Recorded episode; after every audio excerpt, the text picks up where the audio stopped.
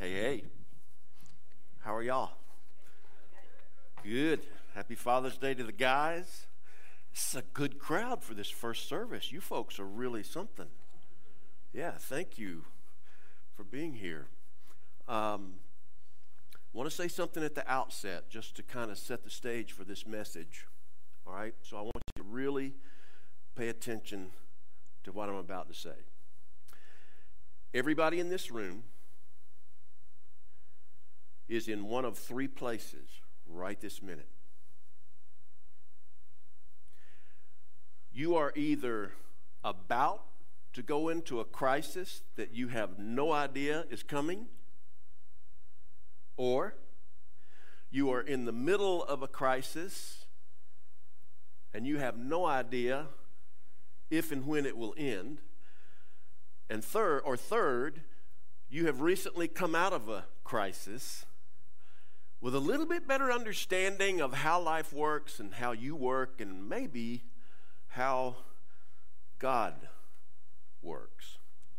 Everybody in this room is in one of those three places. Now, that's important when we get into uh, the text that we're going to be reading in just a moment. Now, as you can tell, I'm an old man. I'm a 70s rocker. I actually still play drums in a 70s rock band. So don't get up and leave. Preachers can actually rock and roll. My favorite summer soundtrack was released in the summer of 1972. It was released by a rock group called Steely Dan on an album called Can't Buy a Thrill. And it's a song that's entitled Reeling in the Years. It goes, Your everlasting summer, you can see it fading fast. So you grab a piece of something that you think is going to last. Well, you wouldn't even know a diamond if you held it in your hand. The things you think are precious, I can't understand. Well, you've been telling me you were a genius since you were 17, and all the time I've known you, I still don't know what you mean. The weekend at the college didn't turn out like you planned. The things that pass for knowledge I can't understand. Are you reeling in the years? Are you stowing away the time? Are you gathering up the tears? Have you had enough of mine? Are you reeling in the years? When Pastor Ken called me and asked me to fill in for him today, and he said we were going to do summer soundtracks, a series through Psalms. And he says, everybody has, most everybody has their favorite summer soundtrack. Immediately I thought about reeling in the years. And when I thought about reeling in the years, this concept of time, immediately my mind went to uh, the psalm we're going to read today, Psalm 90. Let me also say this. I've got to say this. Anybody who preaches from this stage steps into shoes that are way too big to fit. Ken Sermons is a preaching machine. Good gracious. There's a reason why his last name is Sermons. I mean, he ought to write a book called Sermons, Sermons. And it would, he's just incredible and I'm honored to be here and to preach in his stead. If you have access to your Bible, turn to Psalm 90. Psalm 90, pretty popular psalm. You, I'm sure, are familiar with some of the most popular verses within Psalm 90, but I doubt seriously that any of us are that familiar with the psalm in its entirety. And I'm going to read the psalm in its entirety because when you read it in its, uh, in its entirety, you notice uh, some strange twists within this psalm. It's a psalm, uh, the, the inscription above the psalm says it is a song of Moses, which means one of two things. Either Moses wrote this psalm, in which case it would be probably the oldest psalm in the book of Psalms, or it means that this psalm was written in memory of or in honor of Moses. But it's an incredible psalm. So I want you to look with me to this psalm, and I'm going to read all 17 verses of this psalm. Lord, you've been our dwelling place throughout all generations. Before the mountains were born, or you brought forth the whole world, from everlasting to everlasting, you are God. You turn people back to dust, saying, Return to dust, you mortals. A thousand years in your sight are like a day that has just gone by, like a watch in the night. And yet you sweep people away in the sleep of death. They're like the new grass of the morning. In the morning it springs up new, but by evening it is dry and withered. We are consumed by your anger. We are terrified by your indignation. You have set our iniquities before you, our secret sins in the light of your presence. All our days pass away under your wrath. We finish our years with a moan. Our days may come to 70 years or 80 if our strength endures, and yet the best of them are but trouble and sorrow, for they quickly pass and we fly away. If only we knew the power of your anger, your wrath is as great as the fear that is your due. Teach us to number our days that we may gain a heart of wisdom. Relent, Lord. How long will it be? Have compassion on your servants. Satisfy us in the morning with your unfailing love that we may sing for joy and be glad all our days. Make us glad for as many days as you have afflicted us. May your deeds, for as many years as we have seen trouble, may your deeds be shown to your servants, your splendor to their children. May the favor of the Lord our God rest on us. Establish the work of our hands for us. Yes, establish the work of our hands. Psalm 90 is not a happy psalm. In fact, it's a painful psalm. It's painful because the writer of this psalm, and it's a prayer, the writer of this psalm is crying out to God and speaking some painfully, brutally honest things to God.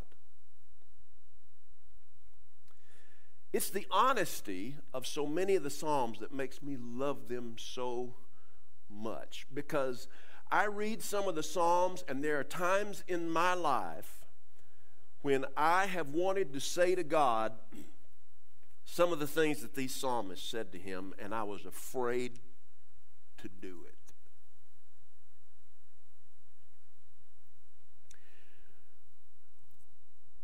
So, remember those three places that I mentioned at the outset of this sermon? Do y'all remember that? Hello? If you happen to be in that middle section where you're in the middle of a crisis, this psalm is for you. This psalm is going to be right in your gearbox. Because if you're in, the middle of a crisis, you probably have spent some moments when in your mind, if not in your voice, you've said, nothing makes sense anymore. This psalm addresses what to do when nothing makes sense anymore. So if you're in that second place, this psalm is for you. Now, if you're in the first or the third places, uh, don't check out because, again, if you're in that first spot where you're not in a crisis, you will be. Just a matter of time. And if you are just coming out of a crisis, don't think, oh man, I don't need to hear this. I've already come out of that crisis. You will go into another one because that is the spiraling process that you and I call life. Now, before we get into Psalm 90 and just pick it apart, I want to I want to say some things about the book of Psalms. There are two things in particular I want to say about it. Number one, the book of Psalms was the, the worship resource for ancient Judaism. That is, when the ancient Jews went to worship, however their worship was made up, the Psalms, the book of Psalms, was their worship resource. By that I mean it contains hymns, songs, responsive readings, responsive readings where a leader would get up and read part of a statement, and the crowd would then all together say something in response to the leader. Responsive readings are in the book of Psalms. And there are prayers. Psalm 90, again, is a prayer. It was the worship resource. Now, in terms of the songs and hymns, we do not have the melodies. I wish we did. We don't have the melodies, we only have the lyrics, the words. But I thank God that we do have the words. So the book of Psalms is a worship resource for ancient Judaism. The second thing I want you to know is some things you already know, and that is that the book of Psalms contains 150 poems or psalms. And those 150 psalms were written by several different authors. David, King David, is uh, uh most of them are attributed to David, but not all. But this book of Psalms is further divided up into five books. If you look in your Bibles and you read through Psalms, if, you're, if you carefully read the, the, the little small fine print above the Psalms, there, there are going to be five of those Psalms that say Book 1, and a little bit later, Book 2, a little later, Book 3, Book 4, and Book 5. There are five books within the book of Psalms. More than likely, although we can't say this for sure, the editors divided the book of Psalms up into five books so that it would mimic the five books of Moses or the five books of the law at the beginning of the Old Testament Genesis, Exodus, Leviticus, Numbers, Deuteronomy. We're going to have five books of law, so let's have five books of worship resources. Each one of those five books ends with a similar, what we call a doxology. A doxology means words of praise. For instance, Psalm 41 ends book 1 within the Psalms. And the last verse of Psalm 41 says this Praise be to the Lord, the God of Israel, from everlasting to everlasting. Amen and amen. That's a word of praise, a doxology. Similarly, Psalm 89, which concludes book 2, says this. Or book 3, excuse me, says this Praise be to the Lord forever. Amen and amen. It's not the same words of praise, but similar words of praise. And each of the five books ends with similar words of praise. So you have a worship resource songs, hymns, prayers, responsive readings, divided up into five books, probably to mimic the five books of Moses, the five books of the law. But there's something else about the book of Psalms that, and, and this is really to me the most incredible observation about uh, Psalms. Back in 1985, there was an Old Testament scholar by the name of Walter Brueggemann. He wrote a book called The Message of the Psalms. And in that book, Brueggemann observed that there were three categories of psalms. Now, he gives them technical terms. Forgive me for the technical terms, I'll unpack them for us. But he says within the, the Psalter, there are psalms of orientation. Second, there are psalms of disorientation. And then, third, there are psalms of new orientation. Three categories of Psalms. And Brueggemann further said that every human being at any point in their lives is in one of three different places, the places I mentioned to you earlier. And he says the three categories of Psalms correlate with which place a person finds himself or herself at any given time. There are psalms of orientation. A psalm of orientation is one where uh, that's written by a writer where in, in his life everything is working like it's supposed to.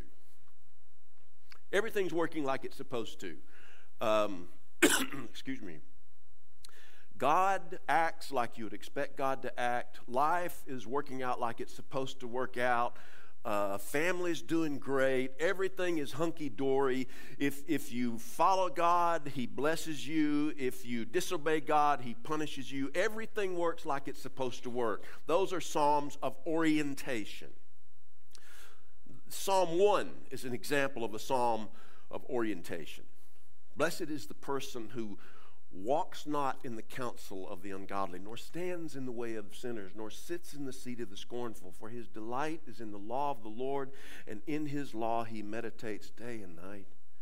He's like a tree planted by rivers of water. His leaf will, will never wither, his fruit never fade. Everything he does prospers, not so the ungodly. For the ungodly is like chaff that's blown away by the wind. The Lord knows the way of the righteous, but the ways of the wicked will perish. Psalm 1. Everything works out a certain way. The way it's supposed to work out. Those are Psalms of orientation. Then there are Psalms of disorientation. In a Psalm of disorientation, the writer has, has gotten into a funk, into a pit uh, he, he has, has, is experiencing a crisis that was unexpected, unanticipated. He doesn't know what to do with it. And all of a sudden, life doesn't work out, isn't working out like it's supposed to. He's not thinking rationally. Uh, the family has gone to pot. And where is God?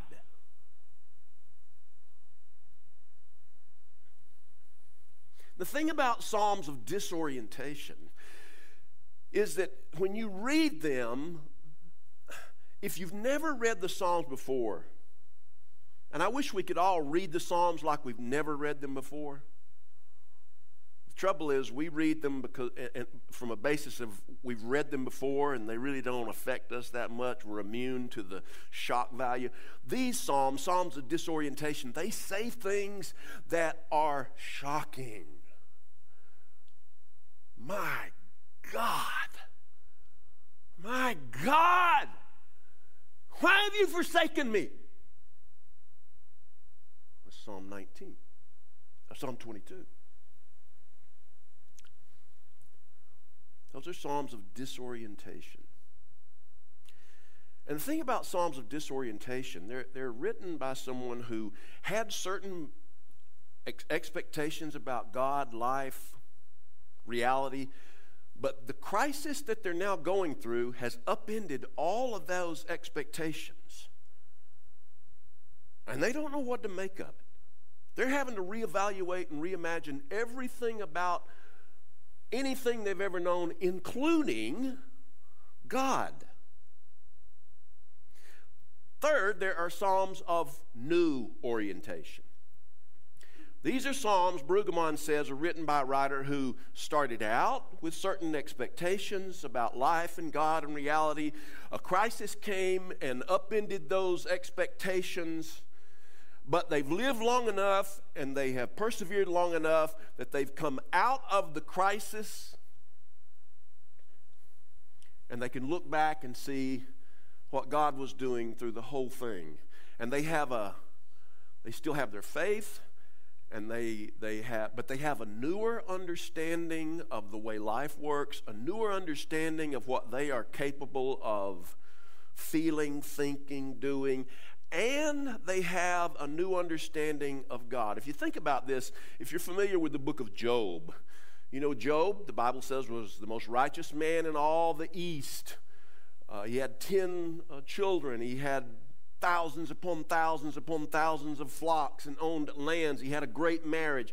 And then there was this little bargain that God and Satan made in chapter 1 and again in chapter 2 of Job, where God allows Satan to afflict Job. Job never knows, in all that story, he never knows what uh, is the real cause behind what he's experiencing, but he loses all 10 of his children in a single day.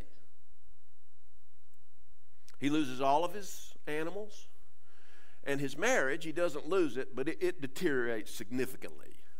His wife told me, says, You need to just curse God. I got to tell you, there's some times when I'm in agreement with Job's wife. But he says, You I'm not going to do that. And so Job went from everything working like it's supposed to to all of a sudden catastrophe of catastrophes has panned out. And then he has these three, first three, then four friends. You remember they come, and their message is basically this in a nutshell. It goes on for about 30 chapters. They say, Look, Joe, here's what we can say to you because you've said this to other people. Good things happen to godly people, and bad things happen to disobedient people. You've said that. We're saying that to you whatever it is you did, go ahead and confess it and get it out in the open and so that things can work out. And and Job looks at him and he says, I've done nothing wrong.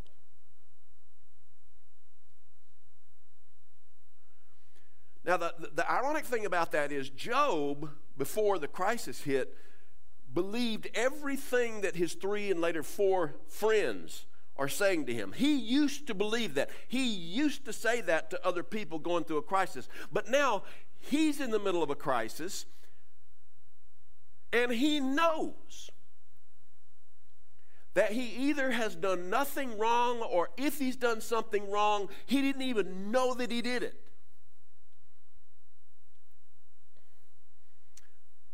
When we get to the end of Job, things are supposedly set right.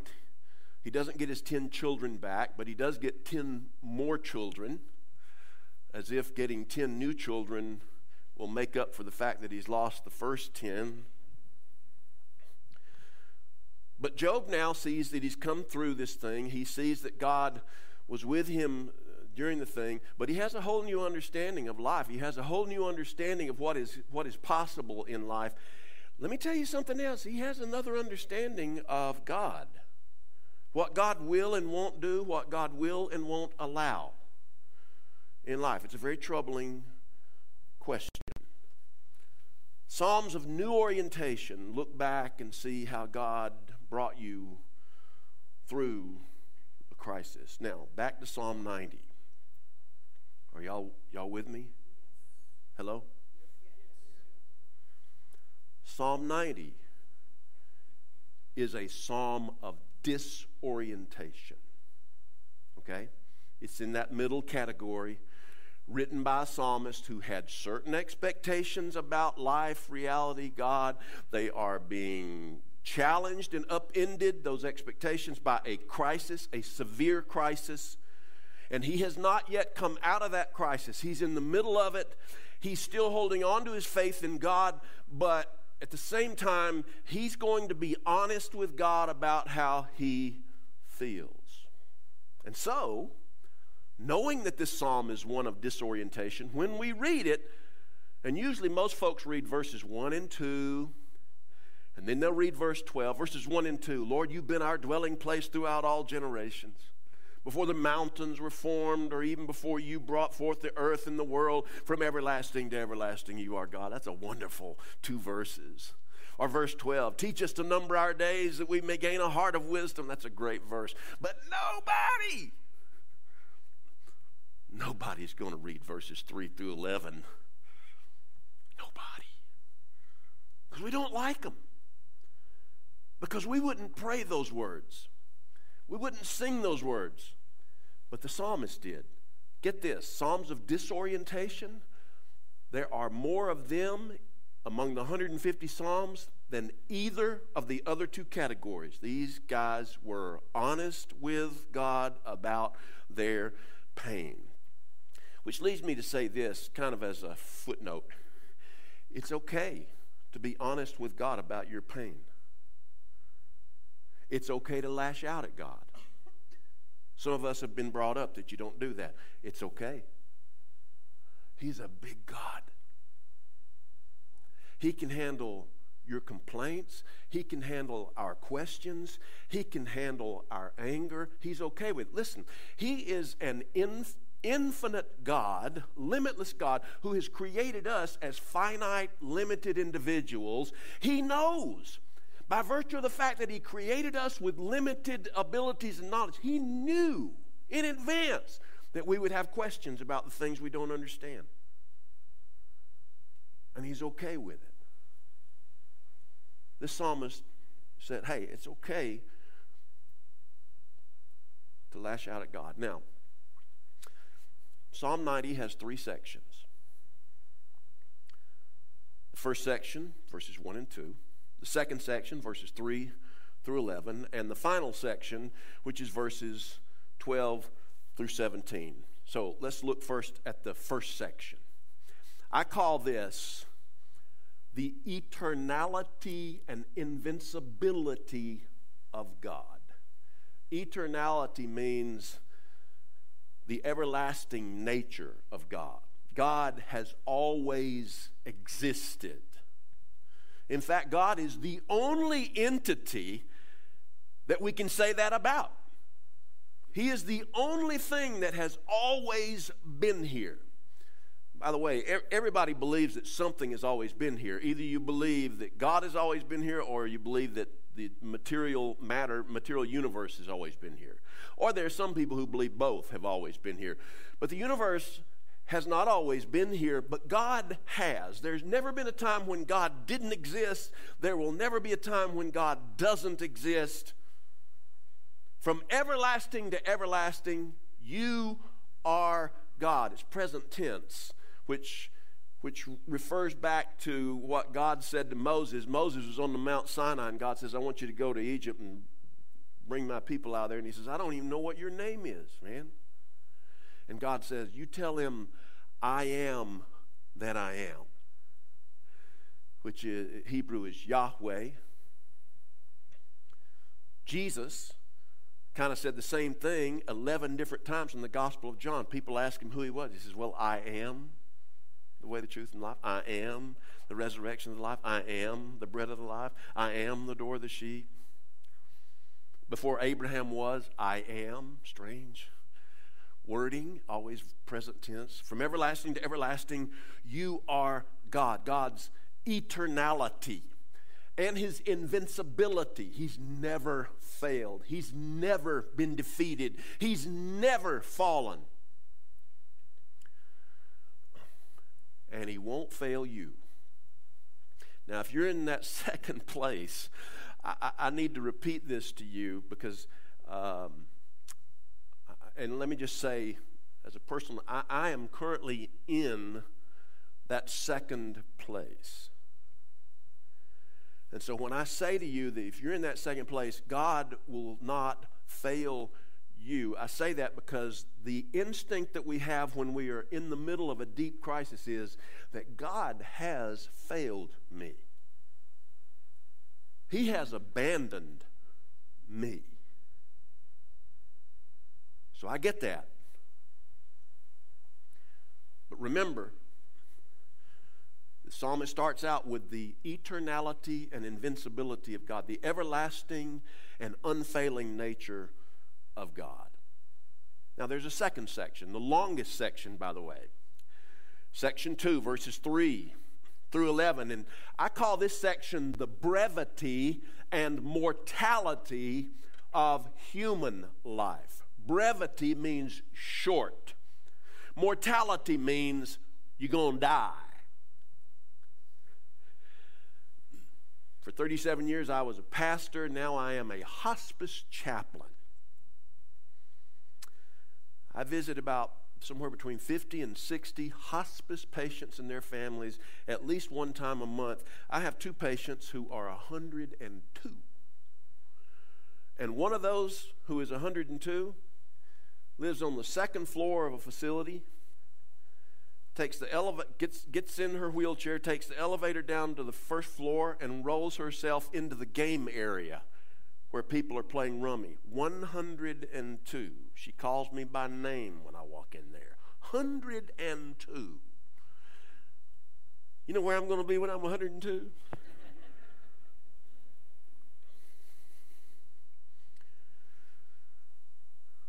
So I asked her one day, uh, I was asking her some questions about what she'd seen in life, and I said, Boy, you've, you've seen a lot. And she said, You know, I don't know, it all, it, it, it's all gone by so fast.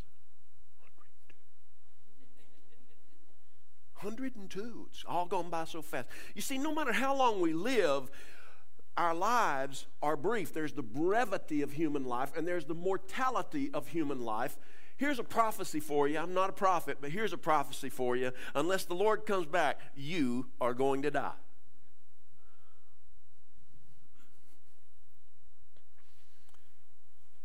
And the psalmist talks about that in verses 3 through 11, but more than that, he not only observes that human life is short and death is sure, but he goes on even further by saying that life is short and death is sure because, now wait for it, wait for it, because God is mad with us.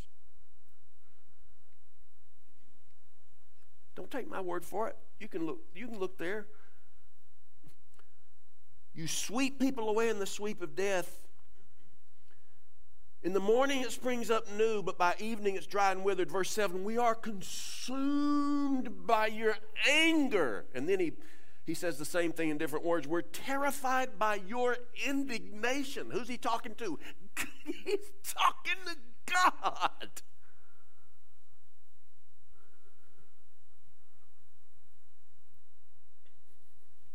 God is angry with us. Why are you angry? God has lost his temper with us. It's as if he's saying. And therefore, our lives are short. Verse 10 Our days may come to 70 years, three score and ten, or 80 if our strength endures, but even then, the best of them are but trouble and sorrow. They quickly pass and we fly away. Verse 9 We finish our years with a moan.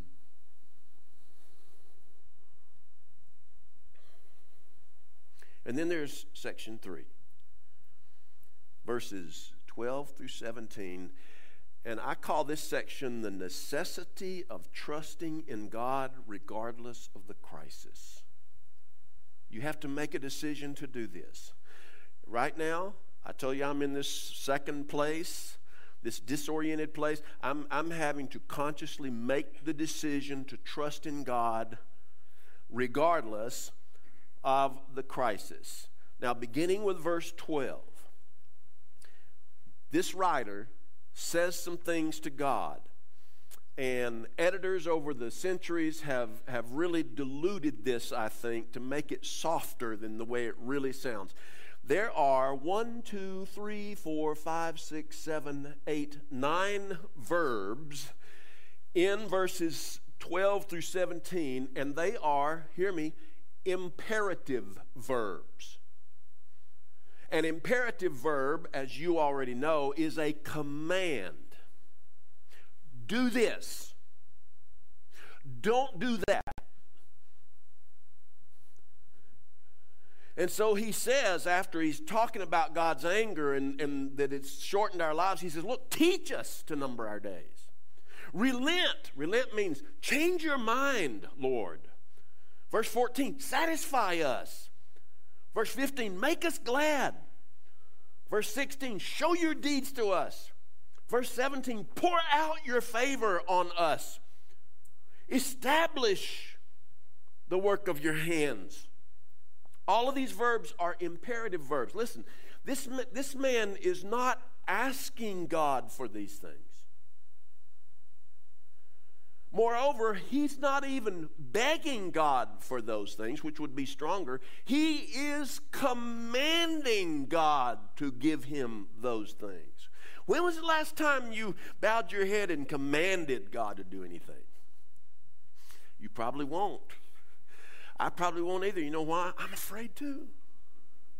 But really, we shouldn't be afraid. God is, God is a big enough God. This psalmist knew that. He's commanding. It's, it's, can you imagine bowing your head and say, God, you've always been there for us, but now we're hurting and you've abandoned us, so God, you need to show up, show out, or shut up.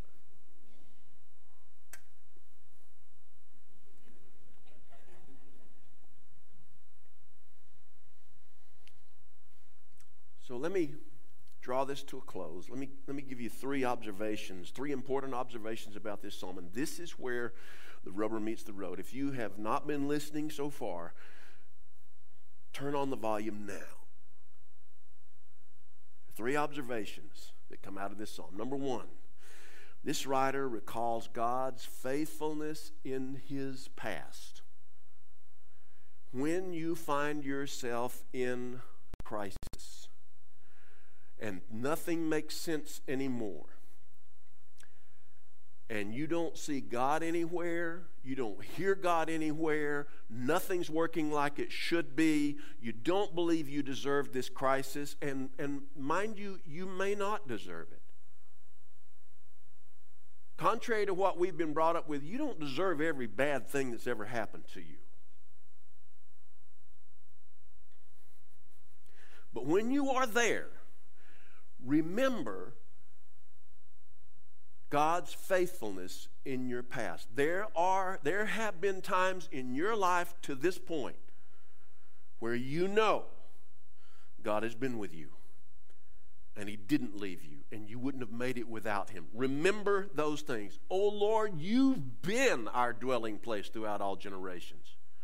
Before you made the mountains and the earth and the world from everlasting to everlasting, you've always been our ever present God. You've been my ever present God.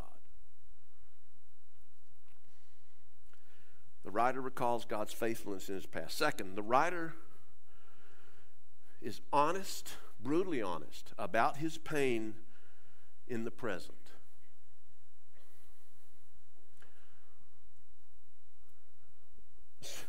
Let me put it this way stop playing nice when you pray. Just be honest with God. He already knows what you're going through, He already knows when you're angry. He already knows when you're hurting and you're wondering where He is. So if I, if, if I come to Him and I'm feeling this way and I say, God, you're so wonderful, you're so awesome, and God's up there thinking, yeah, but that's not really what you want to say to me. So why don't you go ahead and say it, Jimmy? I love you anyway.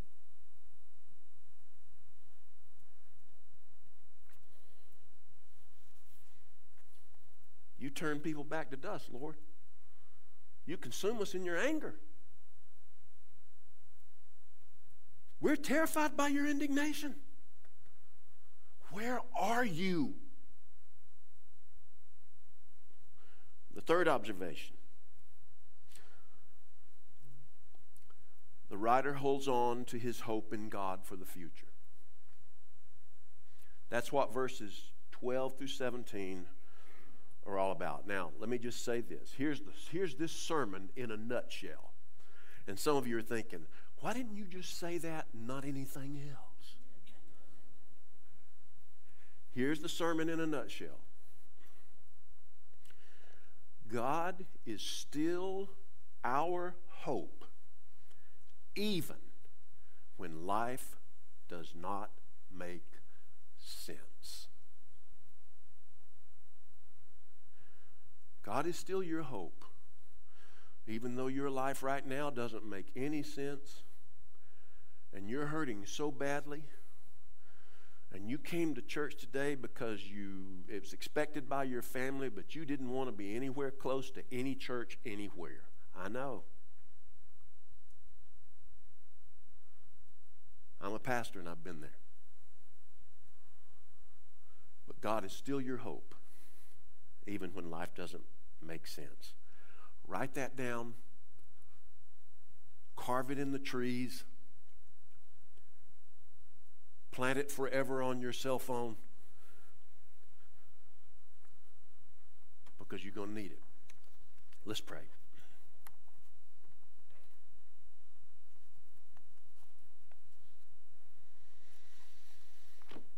Lord, I look back over my life. and it's only because I know that you have been with me multiple times in the past that's the only thing that keeps me standing right now because I don't know where you are.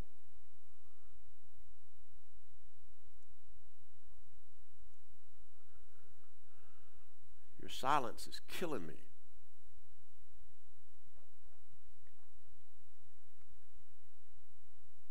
I don't have to tell you that I'm angry with you at times. Can I be angry with you and love you all at the same time? That's what I'm doing. So, Lord, help us. Pick us up. Take us through. See us to safety. Make us glad for what our God is doing.